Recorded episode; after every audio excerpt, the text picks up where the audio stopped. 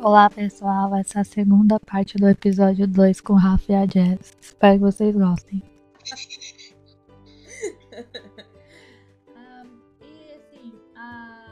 Na questão que vocês estavam falando sobre você olhar pra alguém e você não for com a cara dela, ou você sentir, tipo, esse carinho por ela, você acha que, tipo, essa pessoa, você já conheceu ela de uma outra vida?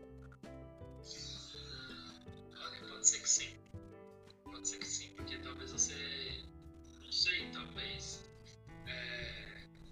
subconsciente, né? Uhum. Você já saiba como lidar com aquela pessoa, mesmo se você nunca ter visto. Tem algumas pessoas que assim sabem lidar de bate-papo, sabem analisar a pessoa, sabem estudar a pessoa e como ela consegue agir.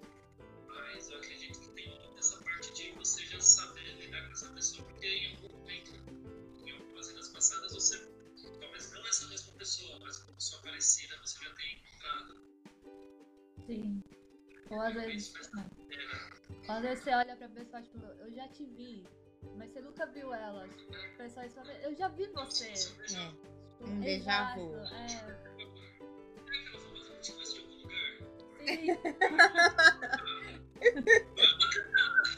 Não é aquelas cantadinhas alemãs que chega em balada e barra, eu te conheci em algum lugar só pra quebrar o gelo. Uhum. Não, às vezes pode ser, mas em algumas eu acredito que não. Você olha pra pessoa e fala, já te vi em algum lugar, vi.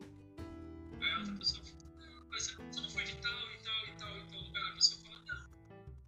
Eu acho que aí é um exemplo de que você já conheceu ela, mas talvez não nessa vida, talvez na vida anterior. Eu concordo com você, Rafa. Sim, 100%.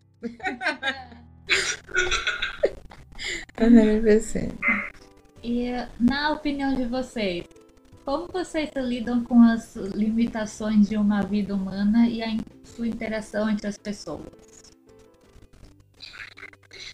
Tipo, como, por exemplo, você se prende a uma situação, alguém, sabendo que existe sim um universo a ser descoberto, planeta fora e milhões de pessoas a se conhecer.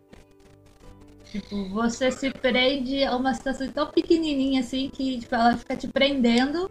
Te cega. E aí depois que você larga, você fala, caramba, eu fiquei tanto tempo, perdi tanto tempo nessa situação que tipo, você até se arrepende, assim. Tipo, como que vocês pensam, assim? O que vocês fariam? Eu acho que assim, não sei se seja uma limitação humana isso, né? Eu acho que seja mais um jeito da pessoa lidar com os problemas, né? Porque essa limitação a gente sabe que nós temos, né? Nós podemos nos teletransportar, podemos voar, criar asa, então, assim, viajando, né? Praticamente, mas intelectualmente, o pessoal fala que nós usamos apenas 10%, 30% do nosso cérebro. Eu não sei se isso é verdade, né? Eu acho que é verdade. Eu não sei, porque tem alguns estudos que falam que nós realmente utilizamos a nossa capacidade total, né? Nessa questão assim, de quanto por cento do nosso cérebro nós usamos, eu fico meio dividido. 50-50, metade do que eu acredito que a gente só usa 30%, 10% do nosso cérebro, e a outra a gente fala, não, a gente usa 100%. Eu fico meio 50-50 assim.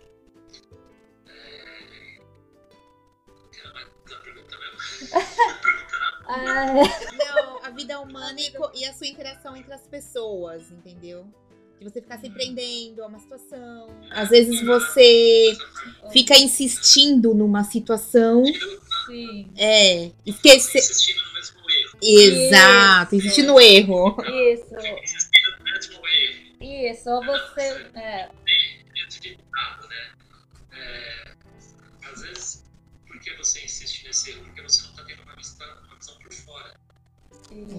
Você está vendo aquilo, então você está enxergando somente aquilo, você enxerga aquilo que você quer. Sim. Nesse ponto, eu acho que é uma limitação nossa. Uhum. Se você tem algum problema e você pede uma opinião para uma terceira pessoa, vamos colocar assim letras. Eu sou a letra A, vou falar que a Gabi é a letra B e a Jéssica é a letra C. Eu estou discutindo com a Gabi. Então, A e B tá de frente um pro outro, batendo de frente. A Jéssica e a C tá vendo tudo de fora. Sim. Então, às vezes a gente tá tão fechado, tão focado no A e B, que quando você fala, não, tenta fazer isso, você fala, não, vai dar certo. Não, é isso que eu quero. Ou às vezes fala, o que você tá dizendo não é aquilo que eu quero escutar. Sim. Eu quero escutar da letra D de uma outra pessoa aquilo que eu quero. Ou seja, nós temos um filtro para opiniões. Uhum. Aquela opinião negativa, vamos falar assim, a Jéssica, por exemplo, deu uma opinião, não se afasta da Gabi, por exemplo. Ela falou, não quero, vou me afastar dela. Isso daqui daqui a pouco passa, não passa, vai só crescendo, vai virando uma bola de neve. Aí chega uma outra pessoa, fala, não, tenta fazer isso, tenta falar isso, tenta fazer aquilo outro. Vai falar, era isso que eu queria escutar.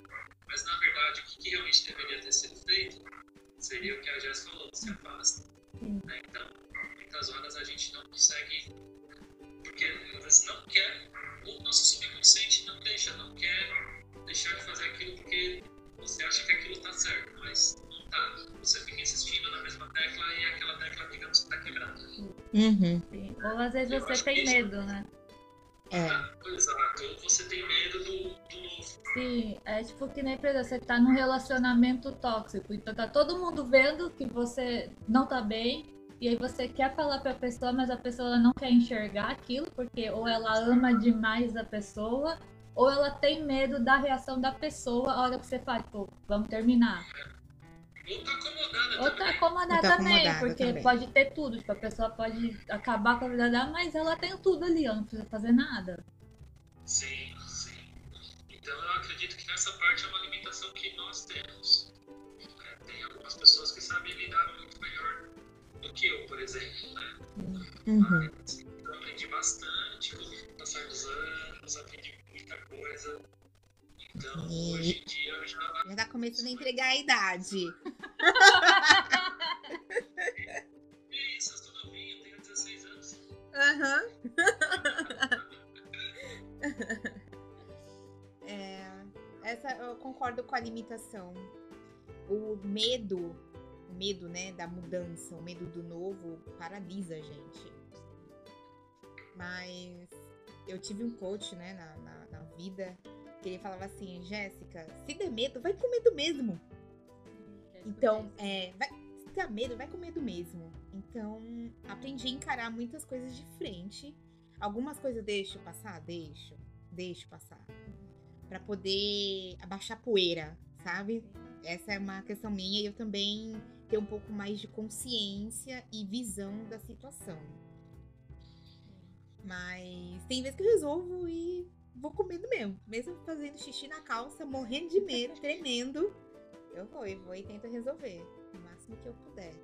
Aí se tiver pessoas envolvidas, as outras pessoas não querem resolver, enfim, seja um problema de trabalho, por exemplo, aí it's up to you, sabe? Aí não é problema. Não é meu problema. Mas de medo é o que eu digo às minhas costas, né, Gabi? Falou ainda Universal, né? Tem vestido na calça? Não, é porque a gente foi no Halloween da Universal a primeira vez e eu morro de medo das casas que tem lá. Eu tinha uma casa, eu acho que era um orfanato, alguma coisa assim. E tinham palhaços também. Eu gosto de palhaço. Eu também morro de medo. Aí eu falei pro Rafa, vai na frente. Pra quem não sabe, o Rafa é meu irmão, tá? Eu não avisei. Eu falei, Rafa, vai na frente. E aí ele foi na frente. Aí teve uma casa que o monstro parou o pessoal atrás de mim e veio me seguindo. Aí a hora que eu olhei, ele tava atrás. Aí eu peguei nas costas do Rafa, eu arranhei ele e falei, ele tá atrás de mim, corre! Sai empurrando todo mundo. Aí eu pegava o braço do meu irmão, saiu todo roxo, as blusas dele aqui atrás, toda amassada, assim, que eu fui atrás agarrando de um jeito nesse, eu toda arranhada. Sofreu, hein, Rafa? Sofreu, hein? Nossa, nem me fala. Mas é pra isso que servem os irmãos mais velhos, entendeu? Exatamente. Eu sou uma delas. Mas normalmente eu que sou a terrível. Eu que sou a terrível no meio aí. fugindo um pouco assim do nosso podcast, teve uma outra vez, não sei se a Gabi vai lembrar, a gente tava no Hope Harry, a gente foi nessa casa de terror, só que era de múmia. Sim, sim. Tava o Fê também, o nosso primo. Sim. Acho que o G também tava. Tava o G, eu, você, o Fê e mais uma amiga nossa. É. Aí a gente tava nessa casa de múmia, eu tava em último. Né? Aí apareceu a múmia, só que a Gabi, o Fê e os outros estavam mais na frente, né? Sim.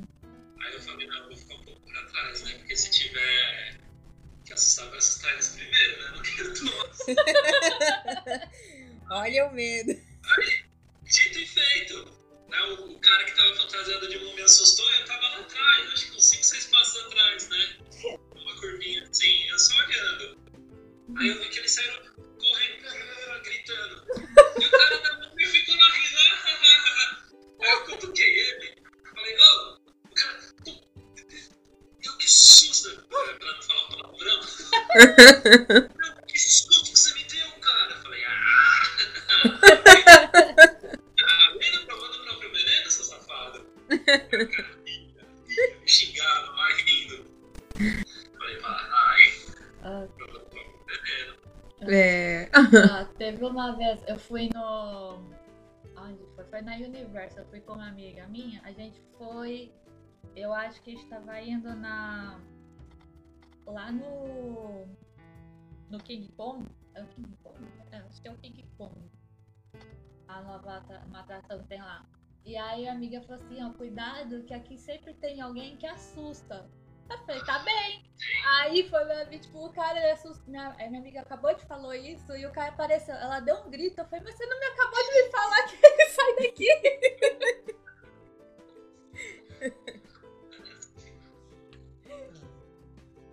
Eu não conseguia. Tudo que envolvia medo ou que tinha me deixava com muita adrenalina. Eu tava até falando pra Gabi.